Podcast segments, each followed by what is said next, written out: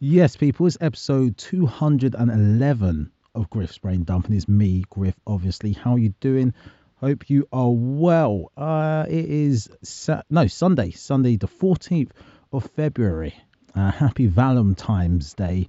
If you say, if you heard me just say Happy Valentine's Day and you thought, hmm, nothing wrong with that, then you deserve to receive nothing today, okay? Because it, anyone who mispronounces Valentine's uh, just doesn't deserve nice things. Sorry, that's just the way it is. Um, call me a snob, whatevs. I don't care. It's uh, Valentine's, but yeah, it's the 14th of Feb. What what you guys doing to celebrate it? If you sent flowers, you sent underwear to someone, you sent your own underwear. I don't know what you do to celebrate. It's not me. I'm not. I'm not here to judge. Uh, I got my wife some flowers that came in the post, and I gotta admit, guys, they look dreadful. Um, like they they look dreadful. I, I'm kind of inclined to actually complain to the florist because they are dead. As in, not that they don't look good, as in they look like they are dying. Um, I've never seen the flowers look like this before. I always get them from the same florist, and they always come looking great. Or you just put them in a bit of water, get a bit of plant food in the vase, and then they just you know spring back to life. Nope, not today. Not today at all. Um, we got that. Got a card as well. Um, also, basically, I've, I've got a present that I was gonna give her for Valentine's Day, but I'll be honest, guys. And um, this is a little bit of advice for the guys. I thought this present's too good for Valentine's Day. It'd be a waste. Her birthday's in March. and I thought it'll be really hard to outdo myself with this present. So I thought, nah, I'll keep this one in the bag. If if I'm just really nice today, today can go fine. And um, you know, and everyone's expectations should be a bit lower. It's lockdown Valentine's Day. You can't go out anywhere. We're going to order some food in. Um, we're going to play on the escape room as well. We're going to do a virtual escape room. I don't think she's remembered we're going to be doing, but we'll be doing that as well. So we'll have fun today. It's going to be cool. But I remember our first Valentine's uh, Day where, um, yeah, we were just talking about it. oh dear, fun times. First Valentine's Day, uh, we, we fell out. massively, massively. I, I um, after a good day, for afternoon tea around Covent Garden. Great day. Then we went to uh, went to ITV Studios uh, to watch Your Face or Mine with Jimmy Carr and Katherine Ryan, which I thought was great. That was fun. That was inventive, something different. Good TV show, TV show that everyone enjoys. Um, but she was pissed at me because obviously, if you go to ITV Studios, there's no tickets.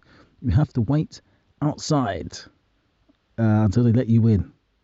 And it was cold, wet, windy, and she just wasn't really dressed for that. Ah, oh, dear. And she was getting vexed and more vexed and more vexed to the point where it was almost near the front, and she was like, no, fuck this, I'm going home. And I was like, no. They'd only been like seeing each other like five months at this time. And um, yeah, I, I, was there thinking, and you know, we just got different perspectives on things. I was there thinking, why is she being such an asshole? Like, I've planned this day. Why is she being so unappreciative? Such an asshole. Where she was sat there or stood there thinking, how is this guy so dumb that he's got me out here in this thin jacket, freezing my ass off. But I was just like, didn't even think about it. Didn't think about it. So it's hilarious there. But hey, we made it through that day, still together, so it's fine. But um, what have you been doing this week, people? How's your week been? Like, what have you been getting up to? Me, I did my first ever Zoom comedy gig. Yep, I was uh, MC in a comedy night with 100 Black Men of London. Uh, I was MC uh, on the night. We had uh, Sean Uyusa, had Miss Maril, had my boy Kazim Jamal, uh, Dana Alexander. Then my other boy, Michael Akadiri, then headlined by Athena called Blenu. Now, um, just really fun night. Like I hadn't done a Zoom gig before, and Okazim hadn't either. And I just didn't know what to expect. Really, didn't know what to expect, especially MCing. Like it's just hard trying to keep the energy up on a virtual gig because you know with Zoom, for example, when two people talk, one sound gets cut out, right? So if you're the comedian and someone's got their mic off and they laugh too hard at your joke, they could just trample your punchline. Because some people, when they enjoy comedy, they don't like. How do I say this? It's not a race thing, okay? Put it like this: it's like when you perform to a white crowd, doesn't matter how much of a good time they're having, it's like they follow the rhythm of the joke. And even if they don't enjoy the joke, it's like they'll just make some acknowledgement at the end of your joke. So you tell your joke, like, you know, just say, all right, this ain't obviously a joke, but why did chicken cross the roads? And it's like, because, you know, the farmer left the gate open, right? Their joke, whatever. But the point is, so, so when the farmer left the gate, because the farmer left the gate open, white people either laugh at that point or kind of sigh at that point. Uh, and that's it. It doesn't matter how much they're enjoying your set, they'll keep it to the end. Whereas black people, what we do when we're enjoying comedy or not liking it is when I've gone, why did the chicken cross the road? Because you're laughing so much, you're now talking about chicken. You're now talking about chickens crossing roads. You're talking about roads. You really you're laughing. Oh my god, a chicken crossing the road. Ah, and that's great on a comedy night. Like that energy, that constant buzz in the crowd, fantastic. But on a Zoom gig, someone does that, mic cuts out, you say your punchline, and you're just on mute. it's happened to a few comedians where they they're basically they were killing it. They're having they're having such a good set that people just couldn't contain themselves. But hey, not complaining about it. Not complaining about it. It's always fun. Um, had to learn to deal with hecklers via text. Ah, it is mad. I mean, someone text, this show is dry while you're on the mic, you're on screen. It's it's nuts because everyone can see the chat. But it's the way forward though. I loved it. I did like um, being heckled in the chat because then you could just talk to that person. They just message you back. Everyone can see what they message back. Um, they can have their camera off, so you can't even cuss them. It's like an unfair fight. You're being trolled mid-show. Um, but again, man, I, I, just it was fun. It was way more fun than I expected it um, to be. I'm, I'm, I'm, part of me is disappointed I hadn't done any Zoom gigs before, but then I think what it was because I haven't done a Zoom gig, I appreciated doing one. Yeah, like if I had been gigging all this time, then all I've been doing is comparing a Zoom gig to a real gig. Like it's not the same as being in front of people. You know what I mean? It's it's like if you've been in a long term relationship and you haven't used contraception, and then you have to put on two condoms and a blindfold and gloves. You're, you're like, I don't want to do this. This isn't sex to me. No, thank you. I don't want to do that. Right? Now, imagine you having a sex for 20 years. And then someone goes, hey, this is your chance to have sex again. I mean, 20 years and it's not been your choice and now it's your chance to have sex. They go, but you have to wear gloves, blindfold, and two condoms. Like, I don't care. I will do it. That's what doing a Zoom gig is like after not gigging for a while. And then you're like, bro, why, why have I not done this before? so that was fun though. It's fun. I think everyone had a good time. I had a good time. And the community had a good time. So yeah, man. And I think we're going to do it again in April. So next show we have, uh, make sure you get a a virtual ticket for that. Don't forget a virtual ticket for that. But what has been going on in the news, in the world and stuff? Because um, that's been like my week really. I'm just doing that. Um, well, I don't know where to start, man. Should we start on the the dumb stuff or the the real stuff? Guess we'll get on the real stuff first. Um, one of them I guess it's I guess the most concerning thing I've seen this week is something that doesn't affect me personally, I suppose, but I thought it was just dread when I read it. Um, saw this in The Observer, or The Guardian, but The Observer. And fury at do not resuscitate, so DNR notices given to COVID patients with learning disabilities. Listen, do you know how mad that is? Let me repeat that. Fury at do not resuscitate notices given to COVID patients with learning difficulties or learning disabilities, sorry. Um, and I know that's been the case with people with physical disabilities as well. Um, now, for me, DNR, um, it's it's a cra- I understand the necessity of a DNR, right?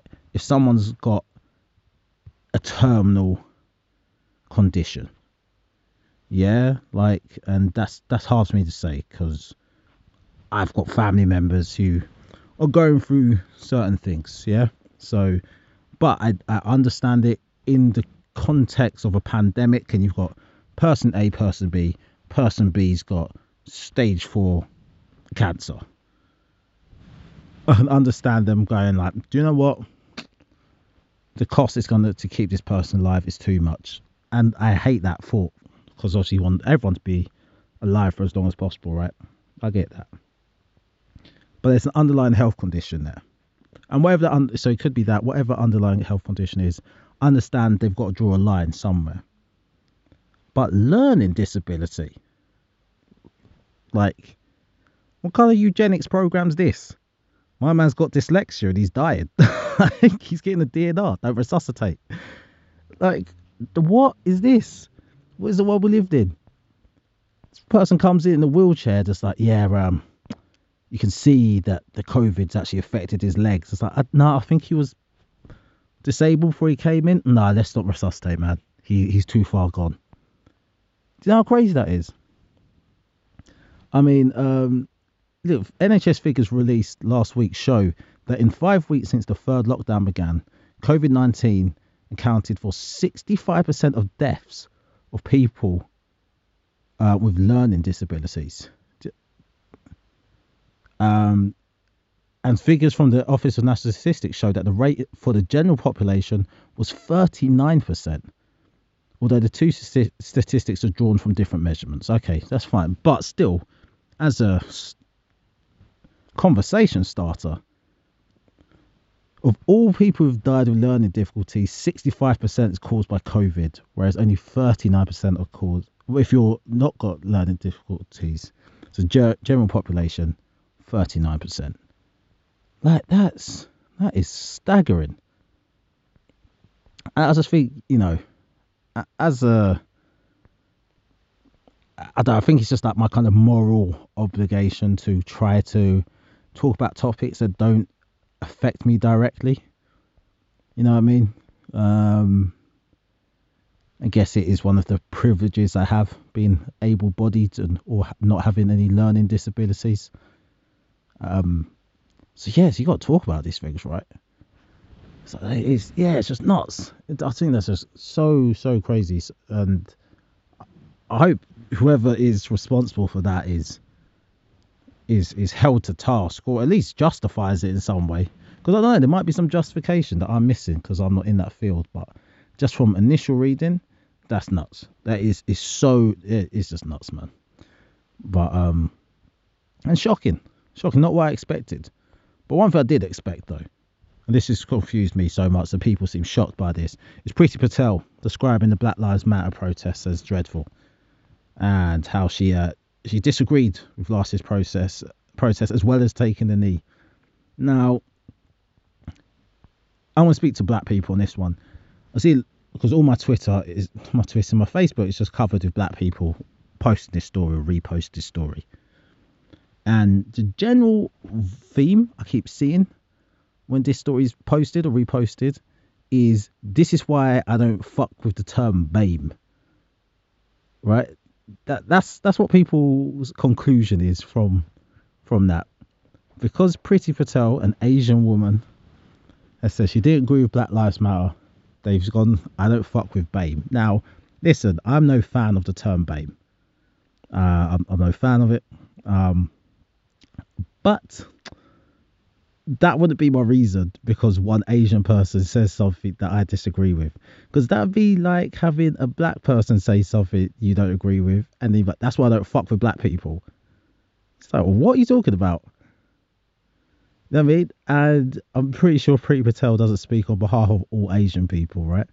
Like I know anyone who knows any Asian people, they don't really like Priti Patel as a representative of their race. She she is like um she's like their coconut. they don't rate her. This woman would deport her own parents. She said this herself. You know, I mean, she she don't care. This woman doesn't care, man. This this wide hipped woman. But um, I'm not saying that as a diss. That's just descriptive. Because um, as I've joked, uh, not joked, uh, she she's horrible. But there's there is something about her though.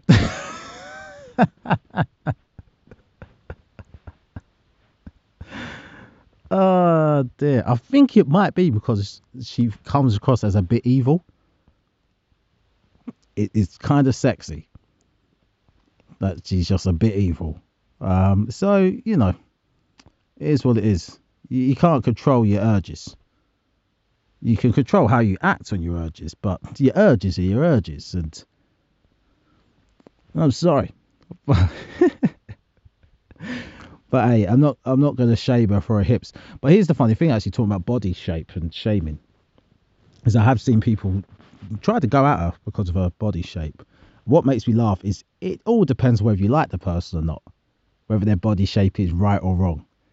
Because uh, I've again, I've seen groups of people calling her hippo hipped, hippo hip bitch, da da da, wonky face, da da da. Right, cool. Make that be someone you like, and then watch watch uh, the social media go. Don't talk about women's bodies Leave them alone. Leave us misogyny. different energy. Different woman, different energy. Like I saw um, on Twitter, someone posted a picture of Kendall Jenner. She was like in some kind of red bikini or red underwear. And the girl, and something like, whoever reposted had something like, oh, perfection. And again, torn to shreds, her body just like she needs a meal, she needs a sandwich, she needs to eat something. I didn't know pussy would be that skinny, that would just be hitting bone, just tearing her apart, tearing her apart. Like, why does body positivity just mean fat? You know what I mean? I can't I understand someone saying that's not my type. And I also understand if someone's trying to push someone else's body type on you to say this is how you should look, then you can reject that body type. But if someone is just out there being their body type, big, small, fat, skinny, they're just being their body type. To me, that is no different to seeing a fat person and going, uh, disgusted, lose some weight. That to me, that's exactly the same as seeing someone like Kendall Jenner who body was fine and go, she needs a meal, have a sandwich. And I said, uh, but obviously you've got your Kendall stands. I don't think there's any Priti Patel stands. I think that's what it is. Is it like a pre-hive? That's what you need. You need like a pre-hive out there. Um, I won't be starting that. I won't be in it. But you know, it's just it just makes me laugh. It just makes me laugh that if people like someone, then it's like they can't do wrong, and if you hate them, they they cannot do right. And so, so it's nuts people have like a real kind of existential crisis. They have to agree with someone they've told themselves they don't like. But, right, man. Uh, it's, no, it's just the internet's a weird place. I can't wait for. Uh, there does need to be some kind of like reset on the internet, man. I think. I mean, I, have been trying to take more control of it and just not looking at things. Um, you know, I accidentally commented on something. Well, I say accidentally. I got drawn into someone else's status. I, I, went a good few weeks without commenting on anyone's statuses, even the ones I disagreed with. I mean, I've been doing that. I've been looking at people's statuses. They're making a, a, an assumption about something, and then I just won't comment on it find the evidence that contradicts what they've said, and then I'll just be smugly looking at their status being wrong. That's that's what I'll do. Well I know, man. Like uh, I saw, like talking about doing that. Like, I saw, um, obviously, if you haven't seen, everyone knows about the flipping gorilla glue girl who got her hair fixed in the end by Ghanaian doctor, uh, Doctor Obeng, and um, yeah, like I saw on someone's status. I know they're joking, but I wondered how many people would would actually think about what that joke meant and whether it got proven wrong or not. I can't remember whose status it was, but it had like Dr. Obeng and then someone's like, oh, some Ghanaians tried to scab her for some money. And beef at the time, we didn't know who this guy was where he's come from. He says this procedure's going to cost 12 grand. I don't know what was going to cost 12 grand um, in the procedure because he seemed like he made up his own potion in the end from just household products. But anyway, at the time, it was like, oh, this Ghanaian's got scab her for $12,000. And then later on, we find out she accepted the offer and he did it for free and he fixed her hair. I wonder how many people are going to go back and eat the humble pie and go, "Hey, I tried to diss the Ghanaian dude, but actually he came through and delivered." Nah, I went back on that status and I thought I knew no one would comment on that. I knew no one would actually say this Ghanaian guy came through. Then I saw all the women giving all bloody heart eyes to this Ghanaian dude. I said, "Oh, is this the doctor? Yeah. Oh, panties dropped." Because what? It will help you when you do something fucking stupid. I put gorilla glue in your hair. Listen, I I just couldn't understand that. I just had no sympathy for this woman. None. It hurt it hurt my chest that she was a black woman. It really did. Like I just wanted this to have nothing to do with anyone that could remotely look like me. The fact that Gorilla Glue girl, she's actually Gorilla Gorilla Glue woman. She's uh, she's 40 years old with five kids, a teacher, full professional, you know. Gorilla Glue in her hair. People trying to say this is some kind of conspiracy and some kind of advert for Gorilla Glue. Like what? Some people go, I never heard of Gorilla Glue before this, and now look, I know what it is now. I was like, I get that, I hear that, but that's because you don't do any DIY. Um, I have Gorilla Glue in my house now, and um, you don't want to get that stuff on your skin. Like that thing is strong. I'm telling you, it is strong. If you read like how to use the label, if you read, if you're trying to pour out the bottle, I guess she used to spray, right? But if you read the bottle instructions, the bottle instructions basically tell you like, do not get the glue on the nozzle, because if you get it on the nozzle, you put the lid on, you're not getting the lid off. it's like it's over. They they tell you how to carefully get this glue out of it, so you don't fucking lock yourself out of the glue.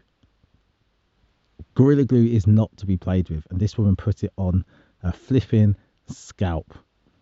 And I, yeah, I'd be fair, and I didn't want her to be fucked up from it, right? But I almost didn't want her to be helped. Like I wanted it to take its course, but then I thought this would actually end up with her scalp being infected and her dying with some kind of brain illness. So I was like, okay, someone needs to help her, I guess. But what a fool! Like, what a fool. Like, if that's your mum, she can't tell you to do anything. She can't tell you nothing. She can't tell you, like, do what? You're grounded. It's like, listen, lady, I, I don't think you're in the place to tell anyone how to do anything with their life. Okay, I'm going out. Yeah, I'm seven years old, but listen, bitch. you can't tell me shit. I'm going out, yo. Gorilla glue, gorilla glue girl ass. Gorilla glue in your hair ass girl. Mama try to tell me what to do with gorilla glue all up in your hair. Shit. I mean, like, you can't tell me what to do. She's a teacher as well. What are you going to do in parents' evening now? And you go in to see how your kid's been doing, and you have to sit opposite her, she's trying to tell you that your your kid misbehaves in class. Your kid doesn't know how to follow instructions. Uh, no, miss, you don't know how to follow instructions. We see the video. I mean, but I know, man. hope she makes success of this. Hope hope she somehow spins this round into a win for her. I mean, that would be all things that are wrong in the world, but it'll be all things that are right in the world as well. That you can have a redemption like that. I know. I know. It's uh the internet's a wild place. You just go viral for dumb shit. And then I guess some people thought that she was trying to go viral on purpose um, with this with this stunt, but I'm not sure if she was. You know, but we've seen when you try to get go viral for dumb reasons, it may backfire. Um, hear about that prankster? That prankster that was killed. Yes, it was always going to happen. Man, always going to happen. I was going to, I was going to send a link to this video to the guys at Free Shots. I know Keith always talks about it on Free Shots about white guys going to the hood areas, doing pranks to hood people because they know that they have a bigger and funnier reaction. So they'll go viral. Yeah? And he said, one day someone's going to get killed. And that day came. Yes. This I can't remember this prankster's name, but he went to the hood and today's prank was to go there wielding a knife wielding a knife. And also some summary video where someone goes, You literally brought a knife to a gunfight because that man got shot dead. You pulled a knife as a prank. Before he could say this is a prank, someone withdrew their licensed weapon and registered weapon and shot him dead. And from what I've been told, everyone has seen it as pure self defense. and and uh, there's a big chance he will not be facing any charges. I hope this guy faces no charges at all, like none. Um, cause sorry, you deserve to die. Like, what happened to a prank where it's just like you know, pull a chewing gum out of here and it might give you a little shock. You know what I mean? But a prank where you're now making someone fear for their life. They put a gun on you. Listen, that's your fault and uh, I heard someone say, "What's it? Play, play stupid games, win stupid prizes." Uh, that's that saying right there. Play stupid games, win stupid prizes. That my guy. The guy's dead. Uh, well, I hope his family. How that's so bad for your family, man. At your funeral. Imagine being at someone's funeral and thinking they deserve to die like part of you sad and the part of you's like hmm. but it's slightly their fault though like you're hugging their mum going yeah such a sad loss so tragic but slightly his fault you, know, what i mean jesus i man i don't know but um talk, talking about people who've been pranked um I've just remember punked it's a good segue actually. Punked and uh, Justin Timberlake got pranked on Punked. Remember Punked, Ashton Kutcher? And that is when I realized Justin Timberlake was a certified bitch. This guy almost cried. Like he, he there was like no his reaction was just to just crumble and cry. I think they were moving they was trying to say he was being evicted from his house and they were coming from like the like the the CIA or FBI, and they were just taking stuff out of his house and they were pretending like they had his guitars and just stamping on them. and he was just he was just walking up and pacing the driveway and called his dad, I think, and he was crying on the phone. They're gonna bring my guitars. And yeah. And then when he found out it was a it was a prank, he was trying to make out that he was about to kick someone's ass. Like, come on, bro. We've all been there. You know when every, your boys tell you a story about the ass kicking they're about to hand out. I mean, I think I've said this before on the pod. You know, they bump into someone in the train station, they get bumped into, they go, he was so lucky because I was about to fuck him up. So how come no one ever thinks about that they were about to get fucked up? No one ever talks with that much honesty and introspection. Like Justin, we just saw you on camera. You you was crying. You can't say you were about to fuck someone up. You, you maybe you was about to fuck yourself up.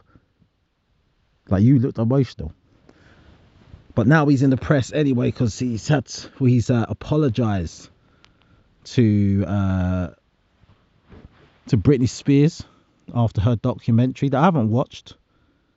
Um, uh, I mean, I've seen some people say that he, you know, he, he built his career on destroying Britney Spears.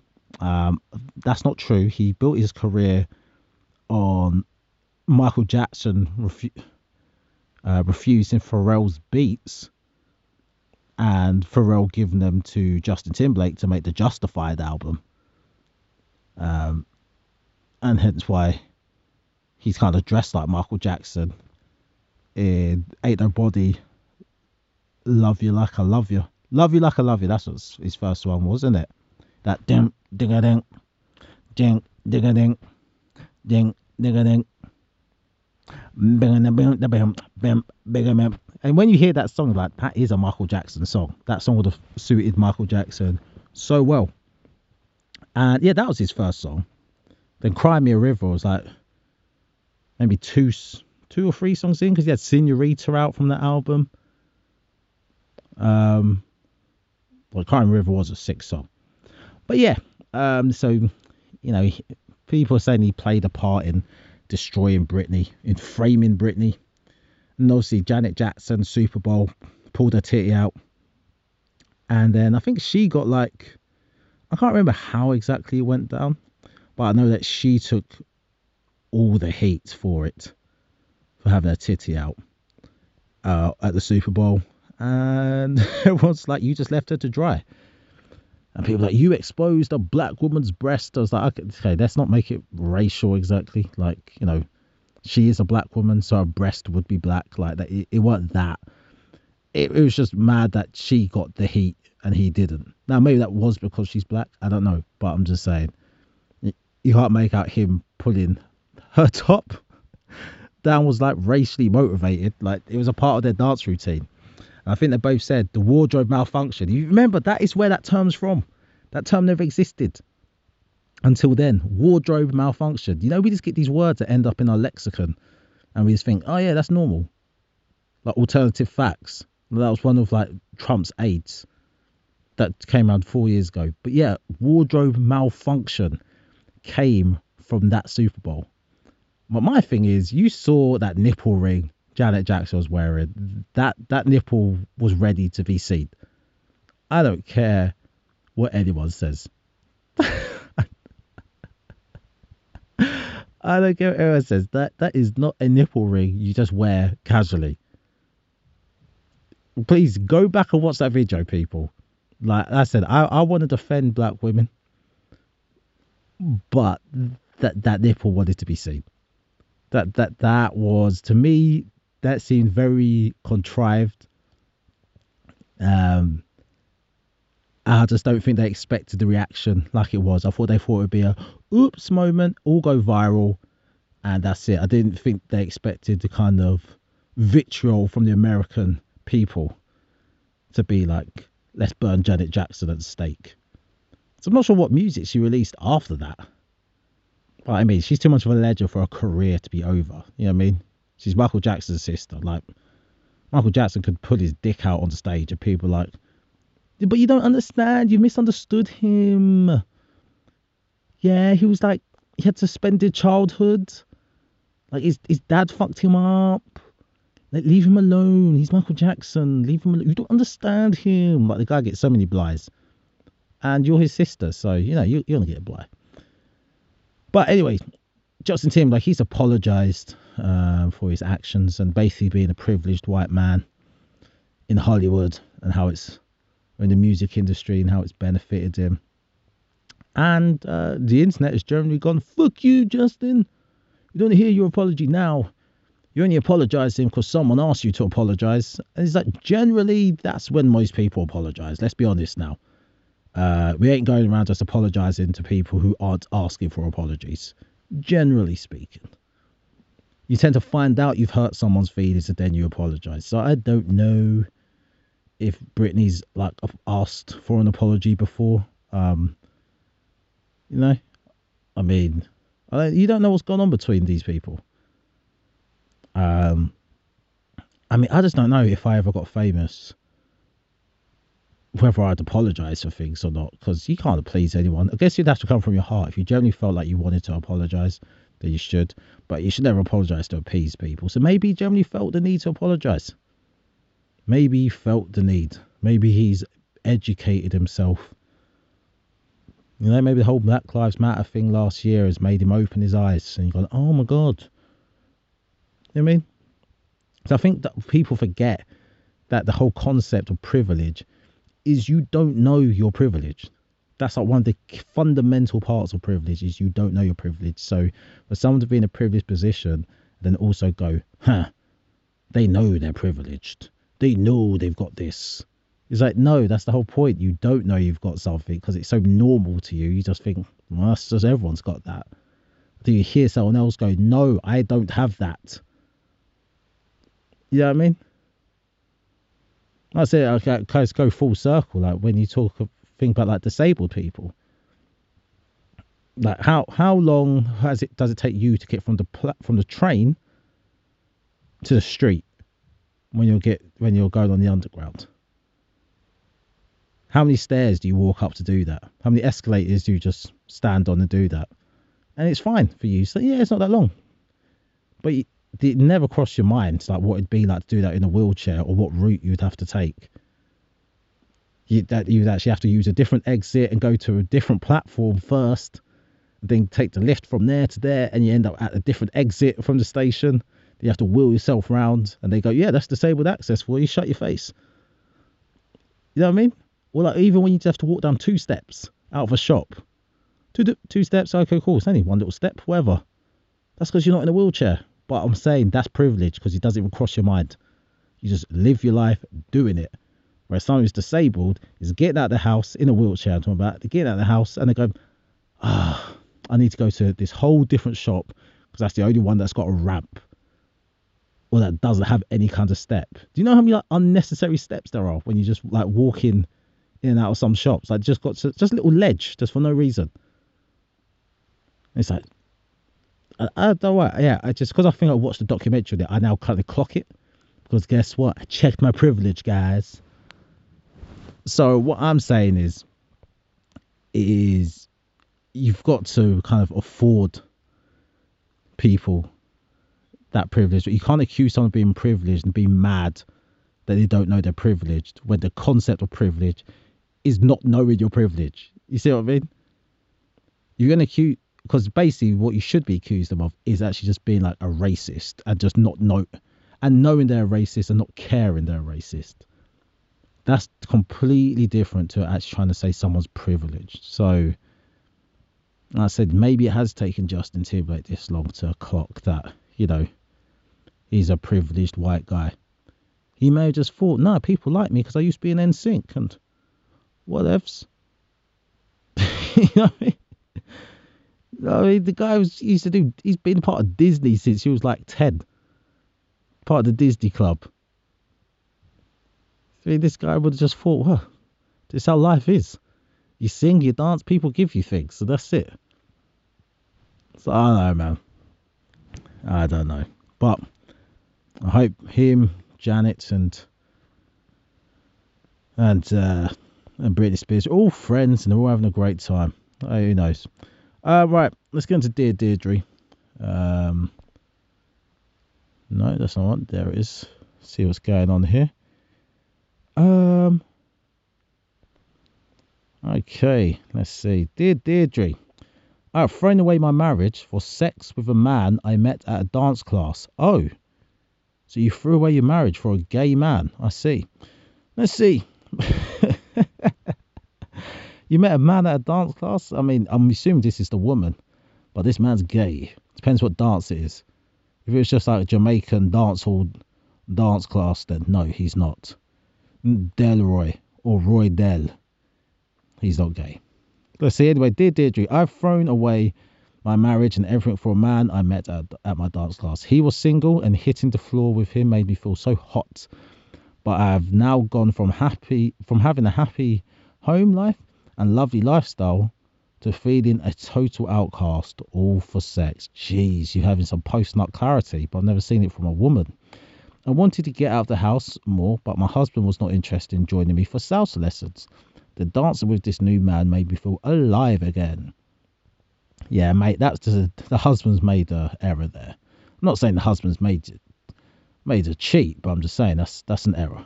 You're gonna let her get all hot and sweaty with Julio. Anyway, the dance with this new man made me feel alive again. He started whispering about how he wanted to undress me, then have sex with me up against the wall. I couldn't resist him. We had the hottest, steamiest affair for six months and then agreed we wanted to be together. He is 45, um, as I am. My husband is 49, and we have three teenage sons 19, 17, and 15. Jesus Christ, they're going to hate you so much.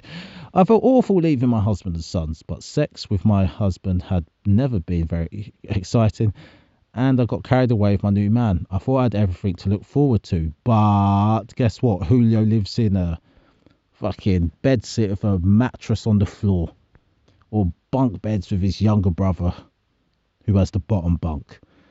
Let's see what happens anyway. Well, after my new boyfriend's suggestion, um, I put the family home on the market and we set up together with the proceeds. Jesus. However, I soon realised he wasn't that interested in working but I was very keen to spend all my money. Yes. He swanned around in new clothes, got a new phone and laptop, even a new car, all with money I had from my share of the house sale. Yes.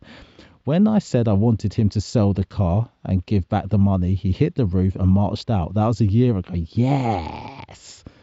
Uh, now I see what a fool I've been. My husband won't have anything to do with me. Oh, dudums. And all our fr- old friends have sided with him. Oh, no. And my sons despise me. Oh.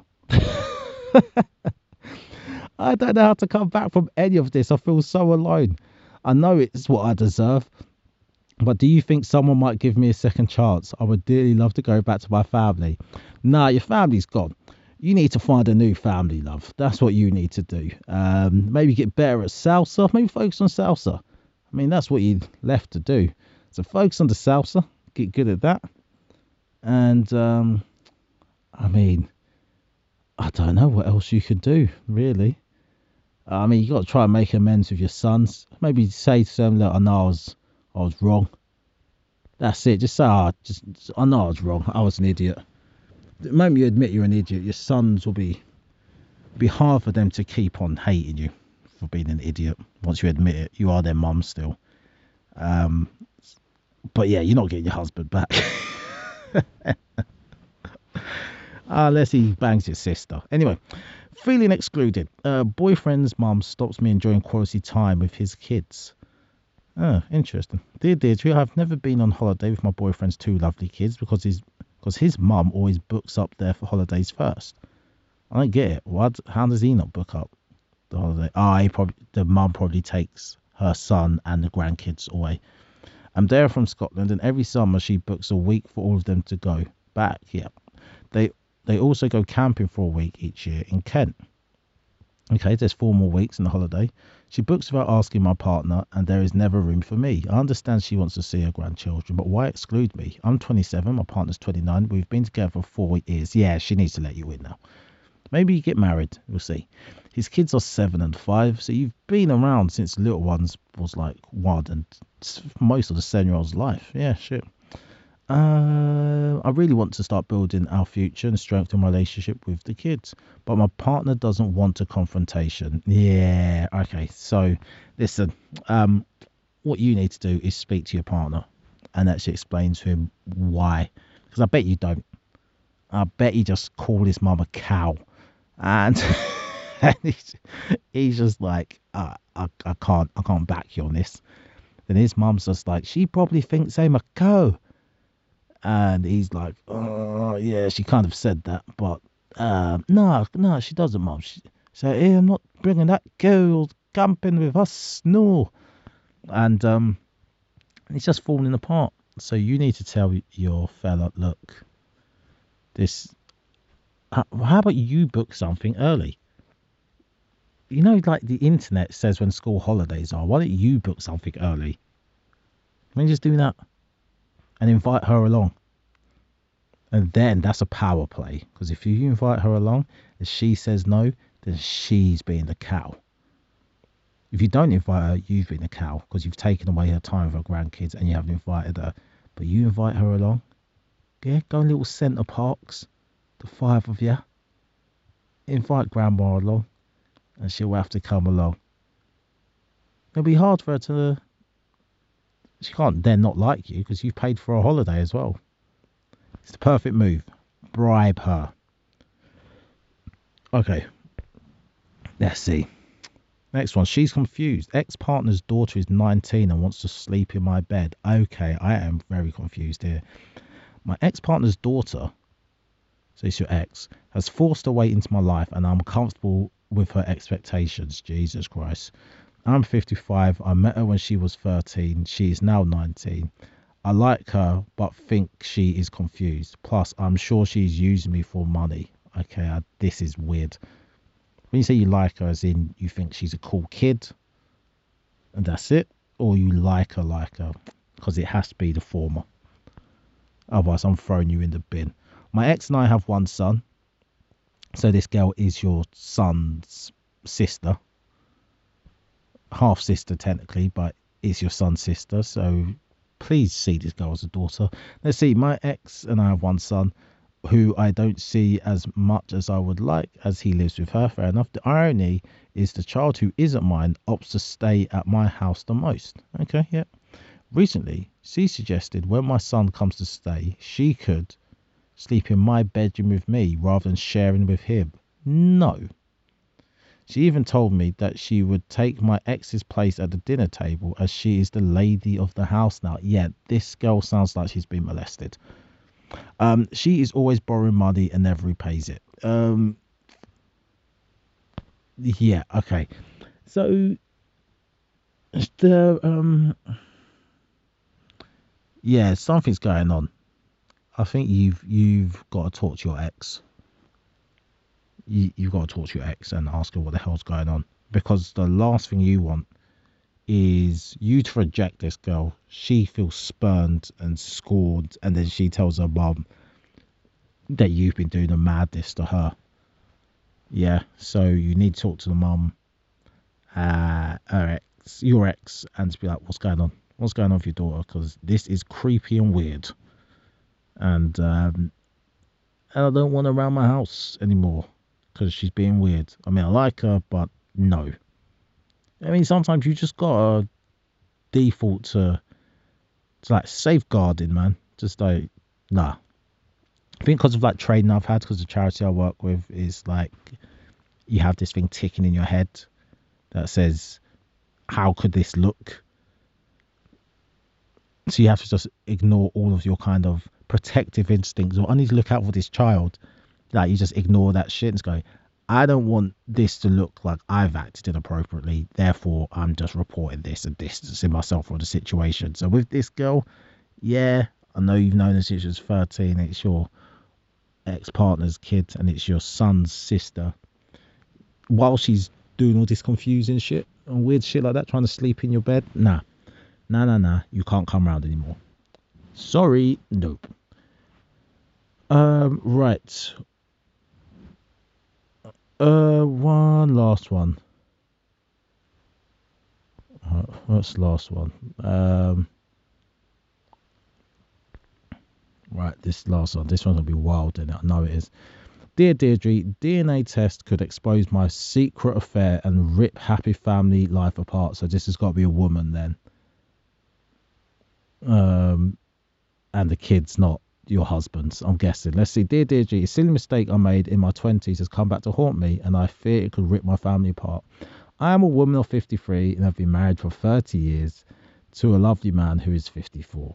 Right, so you've known each other since you was early 20s. Cool. We have four grown up children and two grandchildren. Jeez, he's going to be one of the kids who's got grandchildren as well. Jesus. But I have just discovered my oldest daughter 28 is not my husband's child.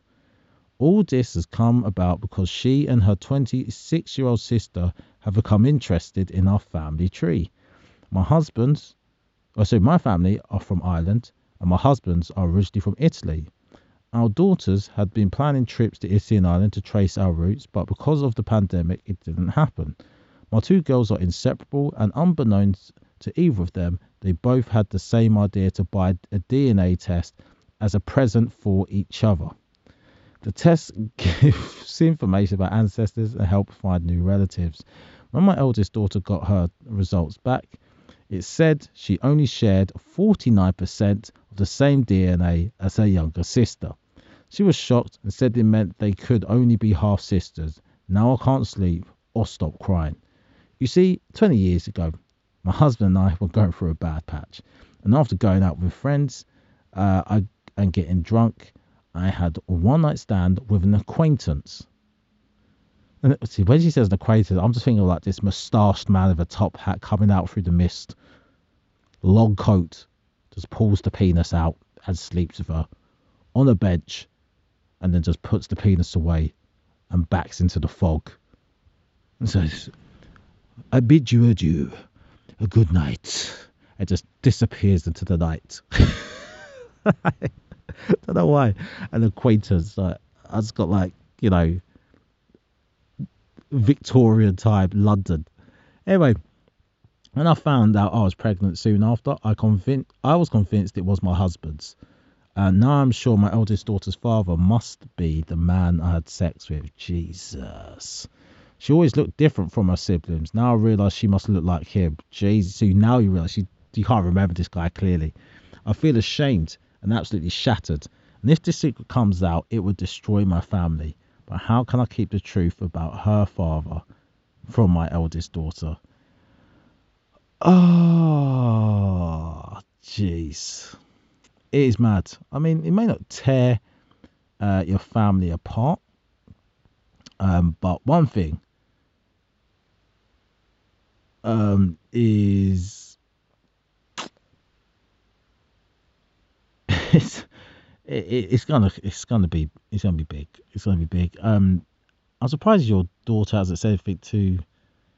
I guess she hasn't said anything to your husband, her dad, because she doesn't actually want it to be true. So that's one thing.